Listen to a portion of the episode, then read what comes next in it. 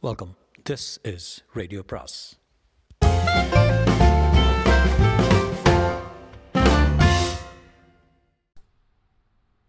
பொன்னியின் செல்வன் அத்தியாயம் பத்து அனிருத்த பிரம்மராயர். இந்த கதையின் ஆரம்ப காலத்திலேயே நமக்கு நெருங்கி பழக்கமான ஆழ்வார்க்கடியான் நம்பியை கொஞ்ச காலமாக நாம் கவனியாது விட்டுவிட்டோம். அதற்காக நேயர்களிடமும் நம்பியிடமும் மன்னிப்பு கோருகிறோம். முக்கியமாக நம்பியின் மன்னிப்பை இப்போது நாம் கோரியே தீர வேண்டும். ஏனெனில் ஆழ்வார்க்கடியான் இப்போது வெகு வெகு கோபமாயிருக்கிறான். அவனுடைய முன்குடுமி ராமேஸ்வர கடற்கரையில் அடிக்கும் காற்றில் பறந்து கொண்டிருக்கிறது. அவனுடைய கைத்தடியோ தலைக்கு மேலே சுழன்று கொண்டிருக்கிறது. அவனை சுற்றி ஆதி சைவர்களும் வீர சைவர்களும் பலர் சூழ்ந்து கொண்டிருக்கிறார்கள். அவர்களுடைய ஆர்ப்பாட்டம் பலமாக இருப்பதால் ஆழ்வார்க்கடியானுடைய கதி யாதாகுமோ என்று நமக்கு கொஞ்சம் கவலையாகவும் இருக்கிறது. எனினும் நம்பியின் நரசிம்மாவதார தோற்றமும் அவனுடைய கைத்தடி சுழலும் வேகமும் அந்த கவலையை போக்குகின்றன. வந்தியத்தேவனும் இளைய பிராட்டியும் பேசியதை ஒட்டு கேட்ட ஆழ்வார்க்கடியான் பழையாறையிலிருந்து அன்றைய தினமே புறப்பட்டான். வாயு வேகம் மனோவேகமாக தென் திசையை நோக்கி சென்றான். வழியில் எங்கும் அவன் சைவ வைஷ்ணவ சண்டையில் இறங்கவில்லை. காரியத்துக்கு குந்தகம் வரக்கூடாதென்று மரத்தை கட்டுப்படுத்தி கொண்டு வலுவில் வந்த சண்டைகளை கூட வேண்டாம் என்று ஒதுக்கி தள்ளிவிட்டு நடந்தான்.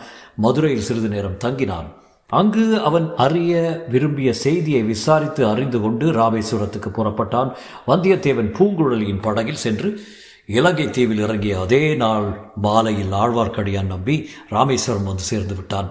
அந்த புண்ணிய பூமியை மிதித்த உடனே ஆழ்வார்க்கடியானுடைய மனத்தில் அத்தனை நாளும் அடங்கி கிடந்த வைஷ்ணவ ஆர்வம் கரையை உடைத்து கொண்டு பொங்கிவிட்டது.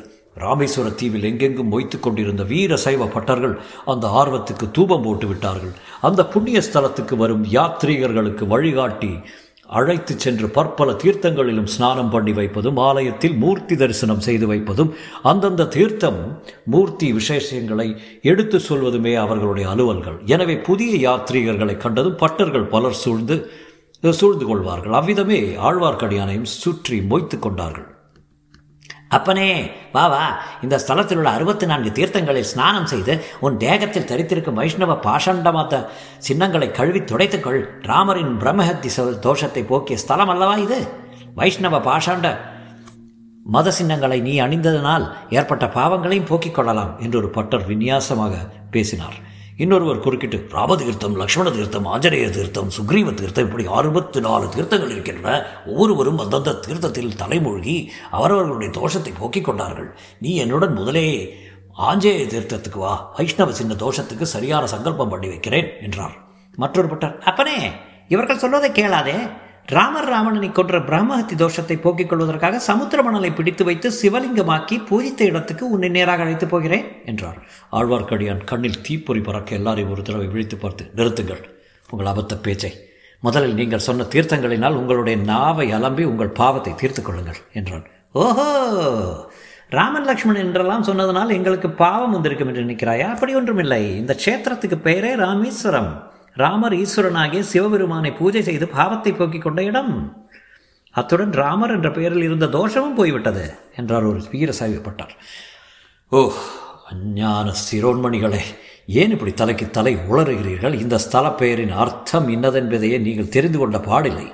நீதான் சொல்லேன் பார்ப்போம் பிரம்மாவினுடைய ஒரு தலையை பறித்ததினால் சிவனுக்கு பிரம்மஹத்தி தோஷம் பிடித்துவிட்டது. திருமாலின் பூர்ண அவதாரமாகிய அவதாரமாகிய ராமபிரானுடைய பாதம் பட்டு புனிதமான இந்த இடத்துக்கு சிவன் வந்து அந்த பிரம்மஹத்தி தோஷத்தை போக்கிக் கொண்டார்.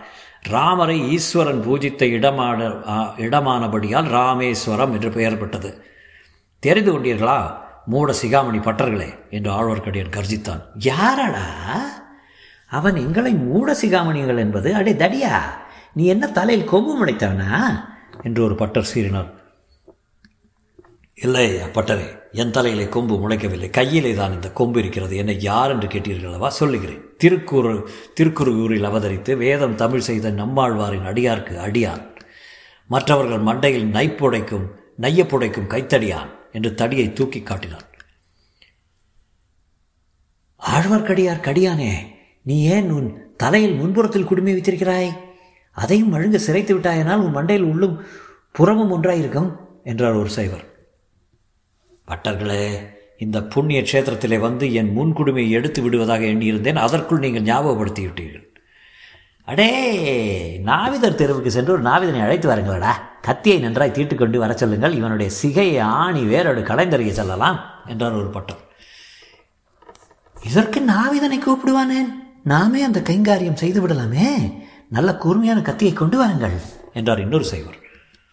கொஞ்சம் பொறுங்கள். இன்னும் ஒரு விஷயம் பாக்கி இருக்கிறது. ஒரு காலத்தில் என் தலை முழுவதும் சிகை அடர்த்தியாக இருந்தது. ஒரு சைவனுடைய மண்டையை உடைத்துவிட்டு என் சிகையிலிருந்து ஒரு ரோமத்தை வாங்கிவிடுவதென்று விரதம் எடுத்துக்கொண்டேன் அதன் முக்காலே அரைக்கால் வாசி சிகை தீர்ந்து விட்டது. இந்த ஊரில் என் முழு விரதத்தையும் நிறைவேற்றி கடலில் ஒரு முழுக்கு போட வைக்க போகிறேன். எங்கே? ஒவ்வொருவராக உங்களுடைய மண்டையை காட்டுகள் பார்க்கலாம். என்று ஆழ்வார்க்கடியின் கைத்தடியை ஓங்கினான். அடடே! இந்த வைஷ்ணவன் என்ன துடுக்காக பேசுகிறான்? என்று சொன்னார் ஒருவர்.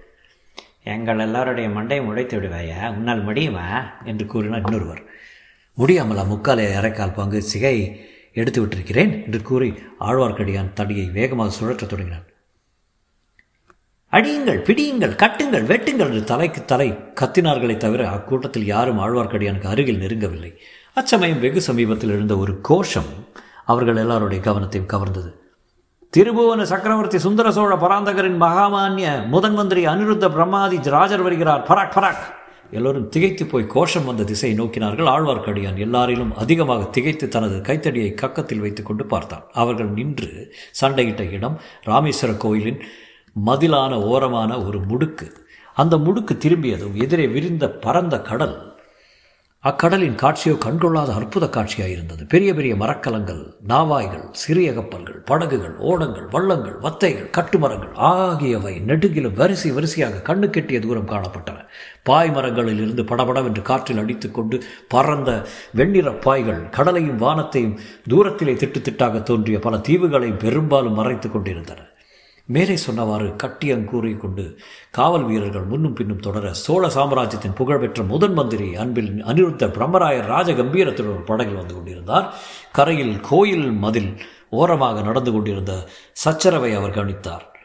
கூட்டத்தின் நடுவில் கக்கத்தில் தடியுடன் பரம சாதுவைப் போல நின்ற ஆழ்வார்க்கடியானை கையினால் சமிக்கை செய்து அருகில் அழைத்த ஆழ்வார்க்கடியான் பயபக்தியுடன் கையை கட்டிக்கொண்டு கடற்கரையோரம் சென்று நின்றான். திருமலாய் இது என்ன தெருக்கூத்த? என்றார் அனிருத்தர். குருவே எல்லாம் கபட நாடக சூத்திரதாரியான அந்த கண்ணனின் திருக்கூத்து தான் என் கண்களில் காண்பதை நான் நம்புவதா இல்லையா என்றே தெரியவில்லை. நான் காண்பது கனவா அல்லது எல்லாம் வெறும் மாயையா? திருமலை உன்னை பரம வைஷ்ணவன் என்று நினைத்தேன். எப்போது பிரபஞ்சத்தை மித்தை என்று சொல்லும் மாயாவதியானே மாயவாதியாயனே ஆனாய். குருவே பரம வைஷ்ணவ பரம்பரையில் அவதரித்த தாங்கள் சைவ சமையை ஆகும்போது நான் என் மாயாவதி மாயவாதி ஆகக்கூடாது. என்னுடைய பெயரை மாற்றிக்கொண்டு ஸ்ரீ சங்கர பகவத் பாதாச்சாரியார் என் அடி அடியார்க்கடியான் ஆகிவிடுகிறேன் பொறு பொறு. நான் சைவ சமய ஆனதாக யார் சொன்னது? தாங்கள் திருமேனியில் உள்ள சின்னங்கள் சொல்லுகின்றன. ஆஹா திருமலை. நீ இன்னும் முன்போலவே இருக்கிறாய். புறச் சின்னங்களுக்கே முக்கியம் கொடுக்கிறாய். நெற்றியில் இடுகிற சந்தனத்தை சாய்த்து இட்டால் என்ன? நிமிர்ந்து இட்டால் என்ன? குருவே நான் ஒன்றும் அறியாதவன். எது முக்கியம் எது அமுக்கியம் என்று தெரியாதவன். தாங்கள் தான் என்னை தெளிவித்து ஆட்கொள்ள வேண்டும். எல்லாம் தெளிவிக்கிறேன். நான் தங்குமிடத்துக்கு வந்து சேர். அதோ கடலில் ஒரு சிறிய தீவு தெரிகிறது பார்த்தாயா? அங்கே உள்ள மண்டபத்துக்கு வா. குருவே இதோ இந்த சண்டைக்கார சைவர்கள் என்னை வரவிட வேண்டுமே என்று ஆழ்வார்க்கடியான் சொல்லி கையினால் அவர்களை சுட்டி காட்டினான் அதுவரை சும்மா இருந்த வீர சைவர்கள் உடனே நெருங்கி வந்தார்கள். பிரம்மாதி ராஜரே இந்த வைஷ்ணவன் எங்கள் மண்டைகளை உடைத்து விடுவானாம். இவனை தக்கபடி தண்டிக்க வேண்டும் என்று ஒருவர் ஆரம்பித்தார். மற்றவர்கள் தலைக்கு தலை பேசலானார்கள். இவனுக்கு தண்டனை நான் கொடுக்கிறேன் நீங்கள் போகலாம் என்றார் அனிருத்தர் இதனால் அவர்கள் திருப்தி அடையவில்லை. நாங்களே இவனுடைய தண்டனை கொடுக்கக்கூடாதா? இவனுடைய முன்குடுமை சிறைத்து இவனுடைய ஊதர்வ ஊர்த்வ சின்னங்களை எல்லாம் அழித்து இவனை கிணற்றில் போட்டு முழுக்காட்டி என்று அடுக்கினார்கள் என்ன சொன்னீர்கள்? என்று ஆழ்வார்க்கடியின் கண்களில் தீயழ திரும்பி நோக்கினான்.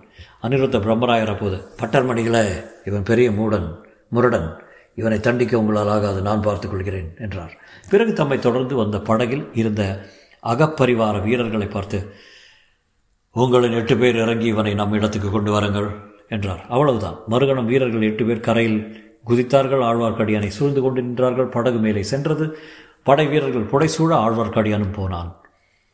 பட்டர்களும் மற்றவர்களும் அந்த வைஷ்ணவனுடைய முரட்டுத்தனத்தை குறித்து பலவாறு பேசிக்கொண்டு கலைந்து போனார்கள்.